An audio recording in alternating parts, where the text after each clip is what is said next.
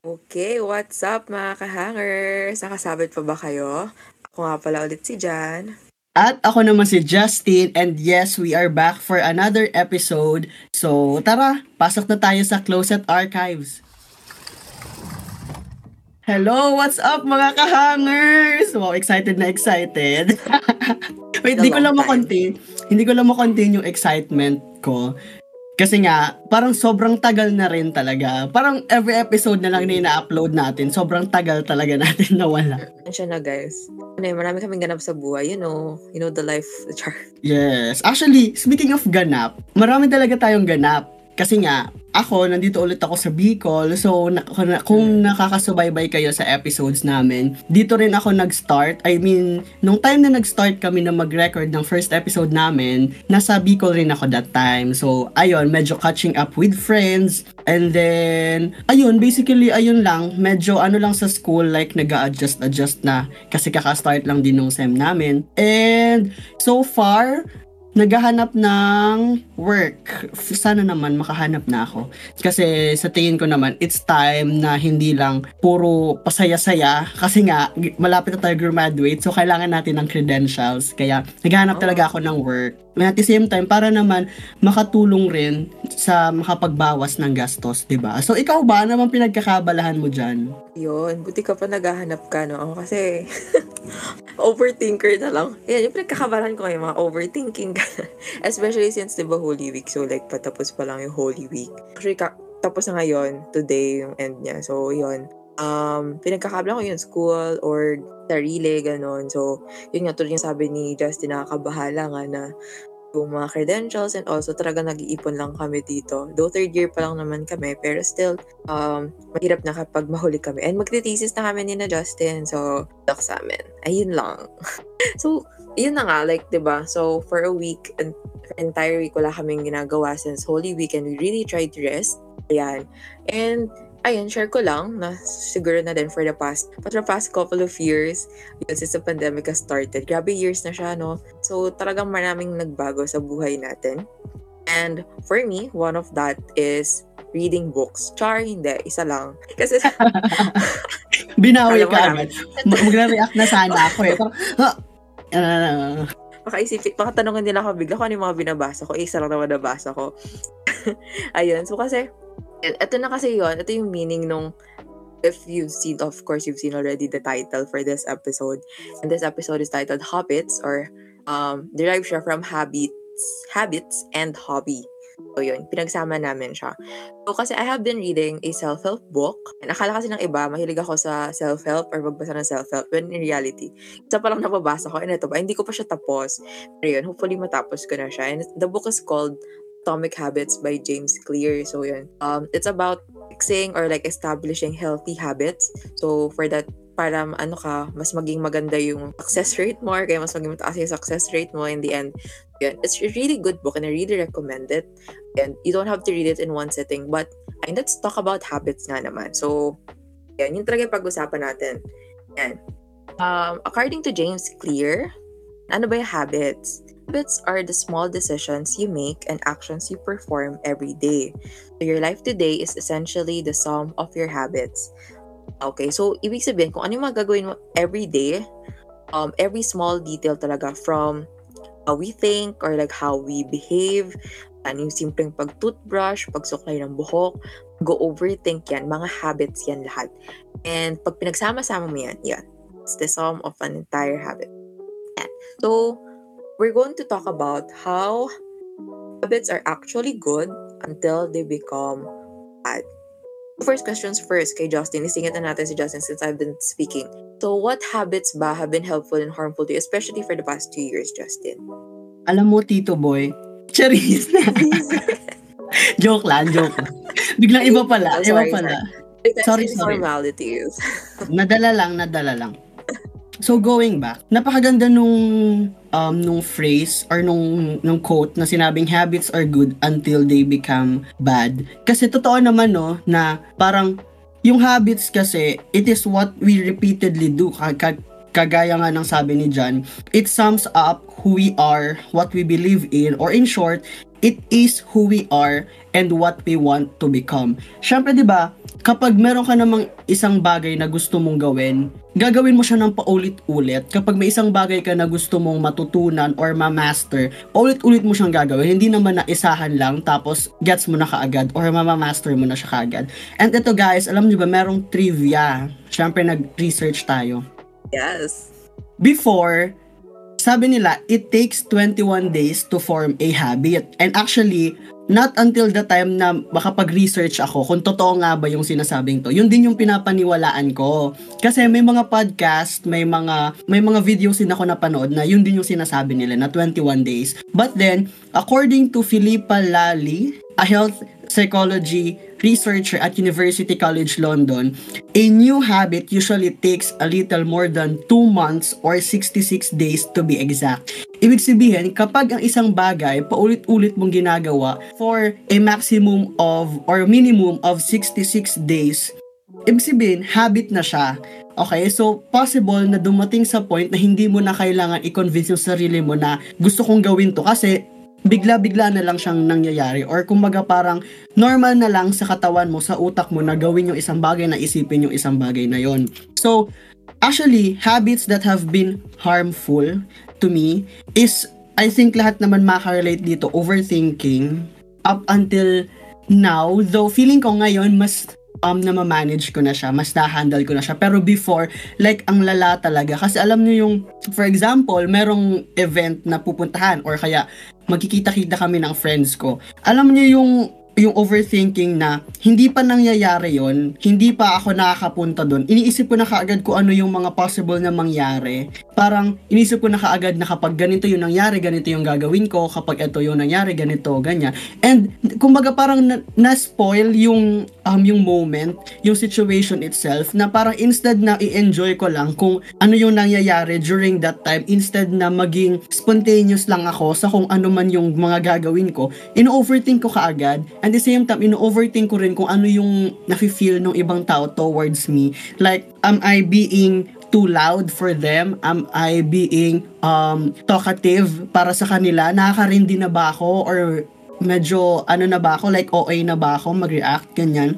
And I end up always, I, I always end up being disappointed kasi kapag ino-overthink ko yung isang bagay, may ina-expect na ako na syempre, yung ina-expect ko yung yung um yung mangyayari na okay sa akin and kapag hindi siya okay sa akin, nadi-disappoint ako. And yun, ang hirap lang mag-overthink kasi parang hindi ka na connected sa reality and at the same time parang nagdedepende na lang yung um yung happiness mo sa possible na uh, mangyari during that situation na hindi ka na nagiging parang natural. Alam mo yun yung parang hindi ka na free wala hindi ka na um relaxed sa situation na yun. Kaya ayun, ang hirap, ang hirap magkaroon ng habits na um, hindi mo rin makontrol and at the same time, alam mong harmful pero like hindi mo siya um, nagagawa ng paraan na matulungan yung sarili mo. Ikaw, meron ka bang mga ano um, habits na sa tingin mong harmful? O kaya naman, ano ba yung importance ng um, habits na kahit yung sobrang liliit lang na bagay, sa tingin mo ba, ano ba yung importance nun? Actually, natuwa ako sa sinabi siya sa ni Justin yun nga, yung about 21 days or kaya 66 days before you develop a habit. Kasi nirealize ko, kaya siguro ako nahihirapan na i-maintain siya. Or like may realize na, ang tagal-tagal ko nang ginagawa, but hindi ko pa. Siguro kasi hindi siya umaabot ng 66 days. True. Actually, oo, one month lang totoo. Totoo. Na parang one month lang, hindi pa habit yun, di ba? Yun din actually yung Totoo. na-realize ko nun. Anyways. So, narealize ko yun, no? So, feeling ko yun, I, I still need to work on that. Pero, important kasi talaga habits. Kasi nga, habits kasi minsan, sobrang, yun nga, tulad sabi ni Justin, hindi na natin siya napapansin. Yun yung ginagawa natin. So, even the, ano, most minuscule things that we do every day, habit na siya. So, yung simpleng pagkutkut ng, ano, ng daliri, ganon, kaya yung pagkamot ng ulo, ayan. So, mga habits na siya. So, even those small small things kasi, it can develop to a bigger result. Kaya importante na maging aware tayo sa habits natin. So, for example, let's say, for example, yung pagkutkut ng kuko, especially dati, nagkaano ako ng kuko, yung nag, ang gangat-ngat. Ngayon kasi yung skin na lang sa gilid, pinigilan ko na kasi nga ang pangit. Isipin nyo, everyday, kahit isang chip lang ng kuko yung kinagat ninyo. Pero imagine if everyday gagawin nyo siya, isang chip, ang mangyayari, hindi na tutubo talaga yung kuko ninyo. Hindi na siya maayos. Ganun siya. So yung simpleng pagbabasa ninyo, for example, magbasa kayo one page a day. It one page lang. It develops na. Mag-goal na kayo, tapos yun yung libro. It's a small habit. Iba kasi sa atin, like, we try to ano, kaya nagiging harmful minsan if like we push ourselves too much. Nagiging toxic siya kasi nga too much na siya. Example, um, all mo every day is one hour, two hours a day ka mag-exercise, maintain your shape or to develop a better body shape. Ang nangyayari, isipin mo everyday, hala, 2 hours ako mag-workout, kailangan ko mag-workout 2 hours. So, mawalan ka ng gana, hindi yan, hindi ka na mag-workout yan, mawawala na lahat ng pinagpaguran mo kasi nga nakakapagod. It becomes too much. So it's not a habit. It doesn't become a habit. Parang nagiging chore siya for you. So you don't get to develop this, the goals that you you've set yourself. Yun, kaya um, yun lang, in-explain ko lang siya kung gaano ka-important siya. So, we can actually talk about it more later, why it's important. Pero, just to share na lang rin siguro, ayun, aside from overthinking and procrastination, which are very big harmful habits for most of us. And siguro a helpful habit that I've developed, especially after reading, while reading Atomic Habits yon. Um, I do devotionals every morning. So parang I read Bible passage and then yun, nagna-note lang ako. And very note, yung iba kasi, yung, dati kasi I tried yung journaling na like super haba. Marami akong sinusulat, ganun. I end up be- getting tired. So parang na-burnout ako from it. Like nakakatagot naman. So parang ang tagal ko mag-stop from doing devotionals. Ngayon, what I do, every morning, I get up bago man ako mag-toothbrush or kaya maghilamos. I do the devotional, I read, and then I write it down. Like, very short passage siya and very short journaling. Like, I just mark lang kung ano yung favorite quote ko from the Bible. And it's helpful for me kasi it starts my day. Once I do it, sabi ko, if I don't do it, I'm not really confident or like comfortable with the day kasi parang may kulang. Ganun siya. Like, sa simula talaga, magiging ano lang siya, something that you really need to do, you want to do, kasi nga you're developing it. Pero habang tumatagal, nagiging part na siya ng system mo. So, kapag di mo siya nagagawa, disrupted yung buong system mo. So, yun yung habit. So, in the first place, if like, kanyari, may bad habit kayo, let's say, um, what bad habit? O sige, sabihin natin, ano, um, procrastinating by watching YouTube videos. Kapag nag-aaral ka and then you end up going to YouTube na lang, so you choose to stop that. Di-disrupt yung system mo kasi nga, habit mo na siya. It's a bad habit, pero nung tinigil mo, madidisrupt yung katawan mo kasi hindi mo na siya nagagawa, parang bothered ka. Hala, ba't ko pinipigilan yung sarili ko manood ng YouTube? Ganon. Because you know that it's a bad habit. So you end up going back to it. Ganun lang siya. Nun yung, ano, yung sistema ng habits. Sa simula talaga, super hirap. Pero tulad nga ng sabi, based on research, ayan, 66 days. So try nyo lang, try lang natin, diba? Let's try to develop yun, yung 66 days or like 21 days, kahit 21 days lang. Like make a checklist, ganon, if you on it eh, for 66 days, malay nyo, diba, magulat kayo, ala, um, di ko na siya na-check kasi normal na siya for your body. So, yun. And going na, I guess, going na, transitioning na to, um, ano, speaking of changing na nga one's habits, di ba? It's, it's really hard kasi nagkakaroon ka ng relapse. Um, after, for example, let's say, after one week, ng devotional actually. Kung kailan Holy Week, saka ako nag-stop mag-devos kasi nga parang napagod ako. And ang hirap pala talaga. Like, even if naging consistent ka for three, two months, actually two months ang consistent. Tapos biglang nag-stop. And it's really hard still. However, like what we said from previous episode, progress is not linear. Let's explain nga how hard, personally na lang siguro Justin, let's transfer back to you. How hard is it for you to change your habits or how hard do you think it is? Um, hard is it to change these habits for you? So, ayun. Gusto ko lang muna balikan yung about sa small habits. Kasi, meron akong nabasang articles and um, sinabi nila na tiny habits gives you sense of control. And nung nabasa ko yun, parang sabi ko, oo nga no. Kasi naalala ko yung yung recent kasing habit na feeling kong na-form ko, um, patuloy ko pa rin nagagawa is yung pag-workout. Kasi, di ba, alam mo naman niya and alam naman nat nung listeners natin, nasabi na natin siya sa previous episodes na ini-aim ko na maging physically um, healthy, healthier, ganon. Mas mag-gain ng um, ng muscle. And nung una, syempre nung una medyo pumped up pa na parang, ano, alam mo yung parang excited ako kasi meron akong gustong itry na bago and always ganun yung attitude ko na whenever I try something new, sobrang excited ko, sobrang pumped up and then along the way, nawawala lang din naman. But this time, lagi ko nire-remind yung sarili ko na yung yung simpleng pagbihis ko for example kasi usually kasi yung workout ko after lunch like uh, mga 2 or 3 p.m. So matik na yan na kapag after ng lunch, magnanap ako like ng 30 minutes or 45 minutes or kung maaga kami kumain for an hour. And then mag-a-alarm ako ng 2.30 tapos mga 2.45 tatayo na ako And kapag 2:45 kailangan nakabihis na ako ng pang-workout. So dun ko dun ko na realize na oo nga no na yung yung tiny habits it gives a sense of control on the things that we want to do or that we want to achieve. Kasi kung hindi ako um nagbihis, kung hindi ako nag-alarm, hindi ko naman parang mako-convince or parang hindi marirealize nung katawan ko or nung sarili ko na kailangan kong gawin tong isang habit na to. And yun yun, yung small habits na yun, kapag pinagsama-sama mo yun, yun talaga yung nakakatulong in forming bigger or greater habit. Actually, yun yung sinasabi nga. Yun yung actually meaning ng atomic habit. Share ko lang. Atomic since ba atoms are like the smallest unit. Yun yung sinasabi ni Justin na tiny habits. Talagang the entire book or like the self-help book na ginawa ni James Clear, about that. About building small habits or tiny habits. Okay, going back to Justin. Going back to the question na kung gaano ba kahirap to change a habit, I don't know if you guys will agree with me, but sa tingin ko, you can never really eliminate a bad habit but you can always replace it. Kasi ako lang ba or kayo rin yung kapag pinagbabawalan, the more na kinikrave yung isang bagay and the more na hindi ko siya nakukuha, the more na gagawa ako at gagawa na paraan para makuha yon. And I'm not saying na it's correct or na it's the right thing to do, but I'm just being realistic kasi sa tingin ko hindi sustainable yung pagkakaroon ng um, yung, yung hindi mo paggawa ng isang bagay. For example, okay, from this day on, hindi na ako maggaganito, ganyan parang sa tingin ko hindi siya sustainable kasi y- yung sinabi nga ni John kanina na for example nag-aaral ka and nag-YouTube ka tapos parang isang araw sinabi mo na ay hindi na ako mag-YouTube. Parang may nadi-disrupt sa system mo and it's not healthy kasi parang may may, may kulang may lacking. So the only thing to actually fill that gap between your system is to actually learn a new habit a healthier habit.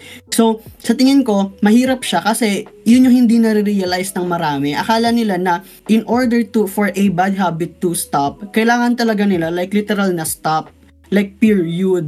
Period kain susi, tapon, ganon. Pero kasi ang kailangan natin is actually to learn a um, new habit, to learn something that will help us overcome that negative habit. So, ayun, actually ang hirap din ma-overcome ng isang habit kapag hindi ka rin capable to do it. For example, um, for example, yung mga addict, 'di ba? May mga times na um, kailangan talaga nila ng help, but because hindi sila privileged enough enough enough to um, ask or get the help that they need, hindi nila na, nababago or hindi nila um, na overcome yung ganong type ng habit na meron sila.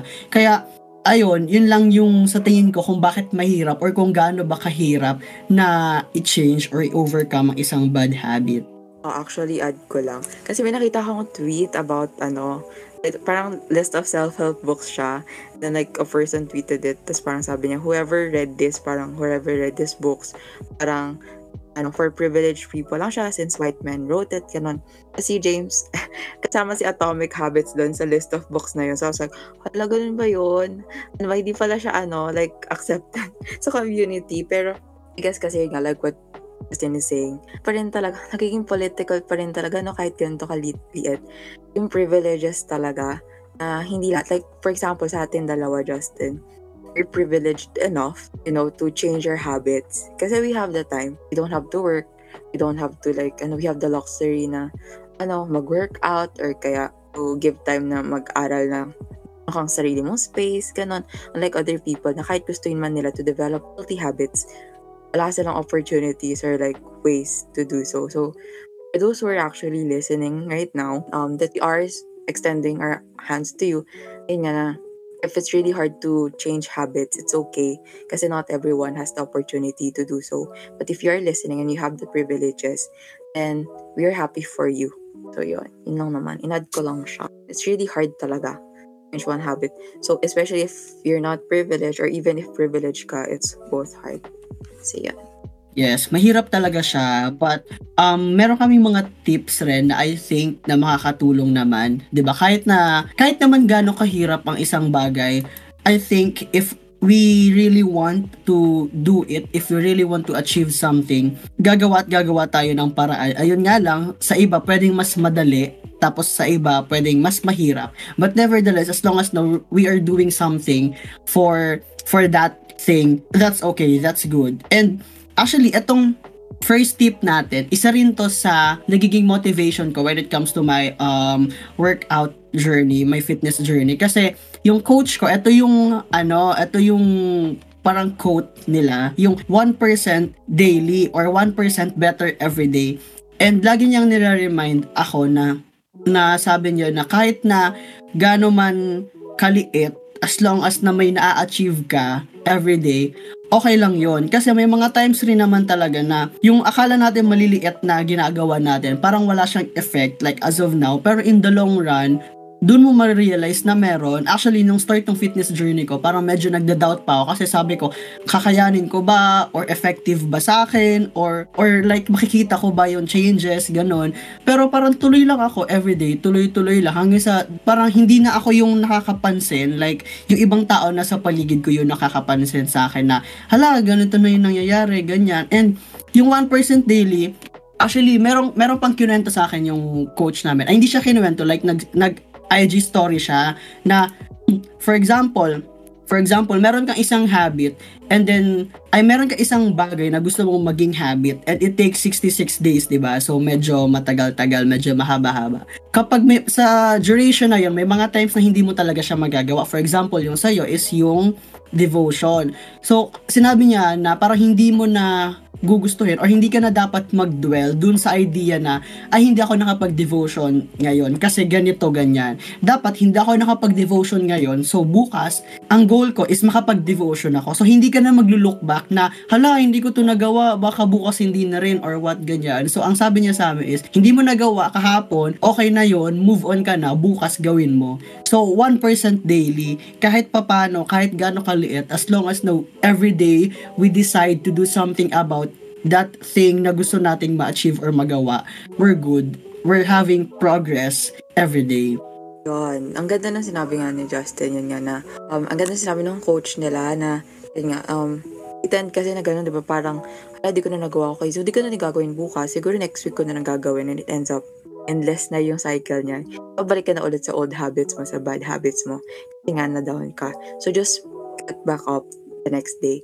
And yun nga, tulad ng sinabi ni Justin, no, we tend kasi to rationalize yung excuses natin for everyday. Like, hala, hindi ko siya nagawa kahapon. So, hindi ko na lang din gagawin ngayon. Siguro sa Monday na lang start ng week. And then when you end up sa Monday, wala nakalimutan kong gawin ngayon. Sige, next Monday na lang.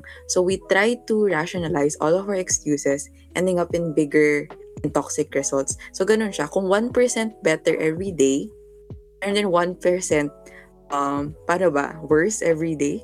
So, those 1% na masasam are mga bad excuses ninyo, natin pala natin, 1% bad excuses, it will end up in a very bad destination. Diba? So, ganun yun. And 1% better every day, that's our first tip kasi. Is because, um, di kasi lahat, like, kala natin yung mga ano mga magagandang ano na like yung mga motivational speakers, ganun lahat sila sharing their testimonies, their stories. Once in a lifetime transition siya or transformation. And in reality, hindi. Success is not a product. This is an from this is a quote or a line from James Clear's nga, success is the product of daily habits, not once in a lifetime transformations. So if you want to pass the boards, yeah, boards, if you want to pass the boards, might as well read one, even if it's just one page, one page a day of a book. It will be worth it na talaga. Kasi, you're developing yourself. You're not, yun nga, 1%, kahit 0.5% better every day ka pa, that's okay. Kasi at least you did something, you achieved something. Diba? Gulat ka na lang, hindi na siya nagiging, ano, hindi mo na siya sinasabi sa sarili mo. Automatic na siya sa'yo. And eventually, magulat ka after two years, time, you've passed the boards, you've passed the bars, because ginawa mo yung small habits na yun, yung sobrang liit na habits na yun within your day. Word ka na lang, yun na, you passed. So, yun. That's what we say. Success is not ano, isang araw na bonggang-bonggang aral ng buong libro. No, you won't do that. What you have to do is to gradually, progressively develop those small habits so that you can achieve your end goal. Yan. So let's move on to our second. So if our first step is about 1% better every day, our second tip is forget about setting goals focus on your system. So yan kasi, sobrang ano kasi tayo, like for example, yun na nga, let's, let's use na din the example na yung boards. Nakafocus tayo doon. Sobrang focus tayo doon. In the end, pina-perfect natin yung studying plan natin. Like, okay, every Monday mag-aaral ako ng two chapters. Ayan. Okay, so, pinerfect mo na siya. Hala, hindi pwede Monday. Sige, Tuesday na lang. And then you overthink, you procrastinate it. Ganun kasi nga, gusto mo perfect yung plano mo para comfortable ka. E paano kapag dating ng Monday? May gagawin ka sa oras, nag-alat ka ng 8pm to 10pm na mag-aaral ka. Eh yung 8pm to 10pm na may family dinner kayo. Kaya may kailangan kang gawin for school. So di mo na siya nagawa. So kahit gano'n ka perfect yung plan mo to do that Monday routine, di mo na siya nagagawa kasi merong sumasagabal. Kasi nga, yung focus mo is sa goal and sa plan mo lang. You're not changing anything about your system want a perfect plan. Or kaya naman sabihin natin, ayan, for workout na nga. Ayan, magpa-plan ka ng perfect workout routine na gustong gusto mo for your body that is easy enough, ganon. Not too hard, kayang-kaya mo gawin every day. Pino-perfect mo siya para maabot yung goal mo na how many kilograms, ganon, or pounds. Pero ang nangyari, instead of doing the actual plan, the actual routine, di mo na siya gawa kasi you just kept on perfecting it. So, yun. So let's focus more on our system, on doing, instead of what we're trying to achieve. Yes. Actually, the thing about setting goals is that we forget to enjoy the journey itself. Kasi mas focus na lang tayo like sa result instead na sa journey. Kasi yung mga tao, I mean may mga tao na yun talaga yung gusto nila na ah, dapat ganito na yung result, dapat maging ganito ako after nito, ganyan. Pero actually yung learnings, yung realizations and the experience itself, yun yung yun, yun yung I think na pinaka-importante in achieving that goal. Kasi may mga times rin naman na may na-achieve tayong goal na hindi tayo masyado nag effort or na hindi tayo masyadong nag exert ng sacrifices. Pero pag yung na-realize natin na yung sacrifices, yung mga bagay na na-experience natin along the journey, yun yung pinaka-importante kasi ano siya, kumbaga hindi lang siya magagamit mo in achieving that goal. Kasi kapag natuto ka, for example, sa pag-workout, kapag natuto ka ng discipline, hindi lang siya discipline sa pag-workout, discipline rin siya on other things such as yung time, yung pagkain, pwede mo rin siya ma-apply sa ibang bagay. So, ayun, sana hindi lang talaga tayo masyadong nagdudwell or nakaset yung utak natin doon sa goal. Kasi what if hindi natin ma-achieve yung goal? So, yung um, yung journey ba, baliwala na rin? Yung experiences ba, yung sacrifice, sacrifices mo, baliwa, baliwala na rin ba? Siyempre hindi. Kasi, na-enjoy mo yung journey, nahirapan ka, but alam mo sa sarili mo na ano, gumawa ka ng sacrifices para lang ma- magawa yung isang bagay. So, I think na mas mahalaga rin or mahalaga rin ay enjoy natin yung journey natin towards that goal. So, for our last tip, and transition na din to closing, we have to make our good habits attractive and yung bad ones unattractive. Bakit? Kasi minsan na confuse tayo kung alin ba dito yung good and bad kasi para sa atin once it's pleasurable, it's good. Once na it makes us happy, it's good. But in reality, just because you're happy doesn't mean it's right. 'Di ba? So, kailangan i-remind natin yung sarili natin na may mga bagay na mahirap for us but it is the right thing and may mga bagay na madali, masaya pero it isn't the good one for us. Yun, tama. Gusto ko yung sabi ni Justin na ayun nga na it's not basta pleasurable siya, we're satisfied with it. Good na siya. But in reality, yun nga, it's actually bad for us. So we have to highlight the benefits of the good habits, objectively good habits, and highlight disadvantages of the bad ones. So for example, um, exercising and or working out. Oh, let's use the word exercising kasi healthier siya and mas regular yung term instead of working out. So exercising, instead of exercising three times a week for two hours, Kasi usually ganun sila, di ba? Like may pinipili lang na time. It's too tiring. So highlight mo yung disadvantages nun. For two hours, mag-workout ka. Ayun. Diba nakakapagod, ganun, inst- ano, posible din, for example, sa Wednesday ka mag-workout, dapat nagiging ano siya, disadvantages ka siya kapag meron kang ibang schedule na biglang siningit. So, di mo siya magagawa. So, mapopostpone mo siya. Unlike exercising 20 or even 10 minutes lang every morning, ayun, sobrang short lang siya. Katayo mo, mag-work, mag-exercise ka noon, 10, small, ganon. Di siya masyadong hardcore, ganon, or high intensity. Pero nasa-set niyo yung body mo. So, yun. The good, pwede mo i-highlight to na, ah, okay, sandali lang ako mag-exercise hindi masasayang yung ano ko, walang ma ito walang masasagasang schedule for the day. So, okay siya. Diba? That's end of it. At least regular mo siya every day. 20 minutes or 10 minutes. Unlike yung 3 times a week ka lang na mag-exercise. So, yun. So, that's an example of making your good habits attractive and making your bad ones unattractive. Yan. So, those are three tips. So, first, 1% better every day. Second, forget about setting goals and instead focus on your system. And third, make your good habits attractive while making your bad ones unattractive. So, going back sa second tip natin, di ba? We're not saying naman to like not to set goals kasi ano yung paplano mo, wala ano yung system na gagawin mo if wala kang goal. What we're saying is, goals can restrict our happiness kasi tulad nga ng sinabi kanina ni Justin, if hindi natin ma-reach yung goal natin, hindi na tayo magiging masaya. Which is wrong.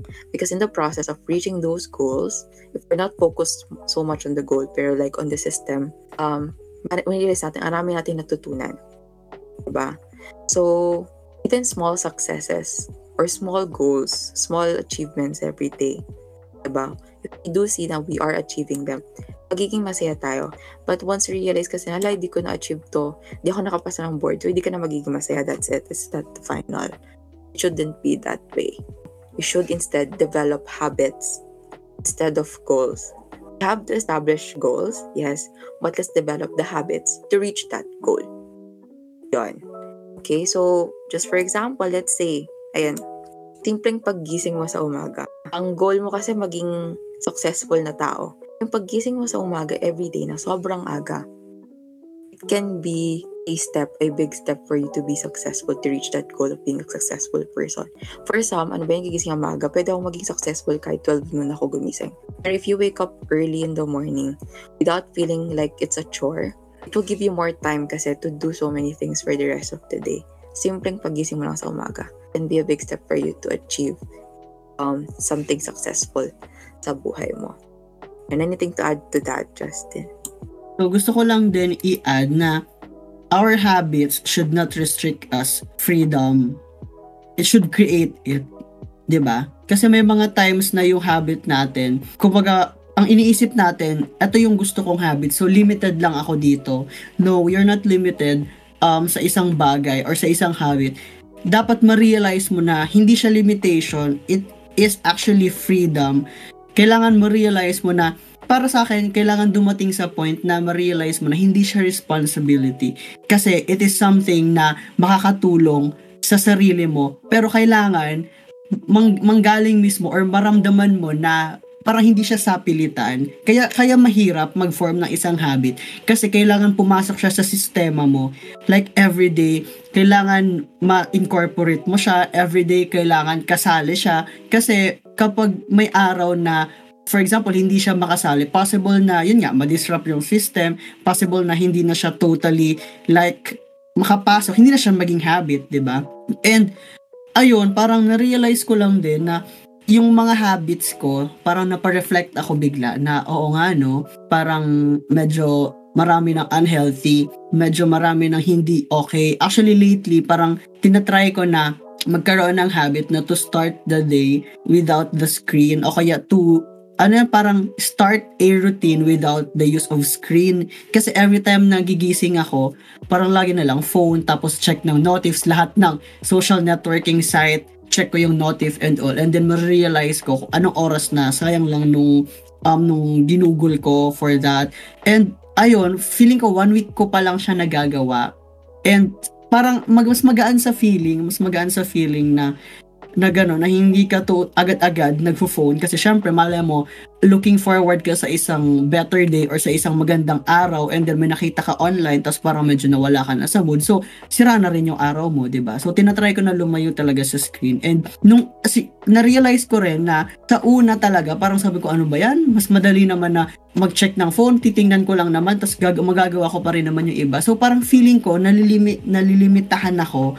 But in reality, in the long run, ma-realize ko na it's actually freeing me from the things na hindi okay sa sarili ko. It's actually giving me more opportunities to do healthier things, to do greater things than just scrolling sa iba't ibang social networking sites. So, ayun. So, it's, yeah, yeah, ang ganda na sinabi ni Justin. Uh, really have to like, yun, to remove those toxic things. Talaga, it, it boils down sa social media, no? Uh, oo, it can be uplifting when you need it, ganun. Pero eventually, realize mo, simpleng one second lang na pag-scroll, you'll realize na marami ng toxic na pumasok sa isip mo. And you'll stop those progress. Yung progress mo mawawala. So, yun, let's try. And let's try to copy or like do what Justin is doing you to remove screen time. So, as much as you can. Like, just do it if it's necessary. Pero it's okay pa rin naman. As long as healthy yung pag ano mo. Kapag may na-realize ka, okay, oops, okay, it's a bit, ano na, um, envious na ako, naging envious na ako sa post na to, okay, click out, log out, um, off it, and then go do your thing and be productive.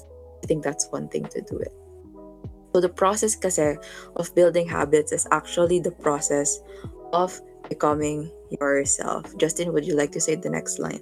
Yes. So, i-add ko lang doon na you do not have to be someone else. You just have to be the real you. So, siguro magtataka yung iba, eh, paano kung gusto kong maging better me? Gusto kong maging ganito? Kumbaga parang, for example, sa pag-workout, di ba? Siyempre, hindi naman ako yung parang old self ko na doon. So, you have to find that real you within yourself kasi may mga times na we're forming a habit just to um just for us to be someone else sa mata ng ibang tao but we have to find the real you within ourselves kasi doon natin marirealize na mas magaan, mas masarap sa feeling na gumawa ng isang bagay para sa sarili mo. No matter what other people will say, no matter what other people will um, tell you as long as natotoo ka sa sarili mo and sa kung ano yung gusto mong ma-achieve for yourself, you're good. That's okay. That's why what we're trying to say is to make your habits your hobbies. Instead Yes. of like focusing na habits na I have to do this to achieve the goal. No. Make it something that you enjoy. So for example, um, pagbabasa ng libro, two pages a day, you're reading that, tapos ina-enjoy mo na siya, make it a habit lang. And then it, ve- it eventually becomes a hobby because you enjoy it. Kasi may nagagawa ka. You learn something every day and celebrate it. Every time you do something or achieve something, even the smallest achievement, celebrate it. Hala, nakatapos ako ng two pages today, two pages ulit bukas. Eventually, matatapos mo ng isang chapter, isang libro. Hala, nakapag-exercise ako ng five minutes today. Okay, so that's progress from before na zero minutes ako before nag-exercise. Ngayon may five minutes na. So that's big already. And eventually, as you look at yourself, you're starting to enjoy it. Okay, so don't think of it, siguro sa simula, think of it as something that you have to do. And then eventually, just learn how to love it, to enjoy it, and then celebrate it. Because yung ikaw, you're developing. Diba? You're changing. You're not becoming someone else, but instead, you have character development. Develop ka as yourself. So, ayun, you just enjoy it. The moment it becomes something you enjoy, you'll just look back how far you've come and realize that you've surpassed your original goal by building small atomic habits along the process. Ayun. So, Yes, anything so- to add? So, ayun. Actually, ang ganda ng title nitong episode natin na Hub It's or Habits na Hobbies and then Habits. But, meron din ako naisip na ano, na version ko rin ng title natin is Have It. Ibig sabihin, you have to have that habit in order for you to improve yourself. Siyempre, yung healthy. So, have it. Anyways, ang dami natin na pag-usapan, ang dami, nat ang dami nating nasabi, na kwento, na share and all. But we have to remember na it's not going to be a, an easy journey. 'di ba? So, we all we should always remind ourselves na progress is not linear. Na may mga times na magre-relapse at magre-relapse, babalik at babalik tayo sa kung ano yung nakasanayan natin dati o kaya kung ano yung mga bagay na pleasurable lang pero hindi naman healthy. But at the end of the day, it is an everyday decision to change something na sa tingin mong hindi okay and hindi healthy for yourself. Yun, tama. And we have to remember we can always go back our good track naman every time we stray. So, for example, yun na nga, just like what happened to me one week ako nag-stop the devotions. I can always go back, diba? There's nothing stopping me from going back unless gumuho ang mundo. Which I pray won't. so going back is part of the process talaga. Yun. Sometimes we'll remain stagnant along the hill. Ayun. But it's still process, still part of the progress, di ba? Hindi ka naman ano eh, hindi ka naman bumalik sa simula eh. You're just in the middle, staying there for a while, reflecting on yourself, and eventually, you'll pick up again and back up again. Yeah, so just remember, 1% better every day, 1% daily, or sige, pwedeng 0.5. Ano lang yung margin of error lang. Chari. Ano, wow, may margin of error. Kaya nag-aaral. Kala ko nag-aral naman. Anyways, I guess that's it for our um, episode for today. Ayan guys, if meron kayong mga thoughts, meron kayong mga gustong i-share, you can always um, message us on Instagram that is closet.archives underscore. I guess. Hindi na naman sure. Hindi kami sure sa handle, sa IG handle. Ayun. Also pala, if you like love our episodes, you can give us a rating here on Spotify. Wow, meron na pala nun. Oo. Ako na nag 5 stars, guys.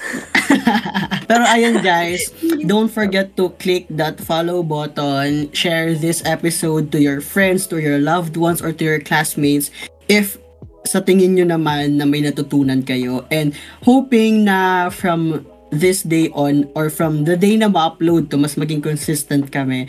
Kasi ayun willing na talaga ako mag ano ng time. Promise totoo na to mga kahangers. Hindi na to prank. Yan, one kami din, 1% better every week. every Yes. week kami kasi. One ano one episode per week wala siya nagsabi niya, siya gagawa lahat ng episode. joke lang pala pakikat kami, pakikat to nagsabi pa siya. Kasi hindi kinat ni Ed. Ayun.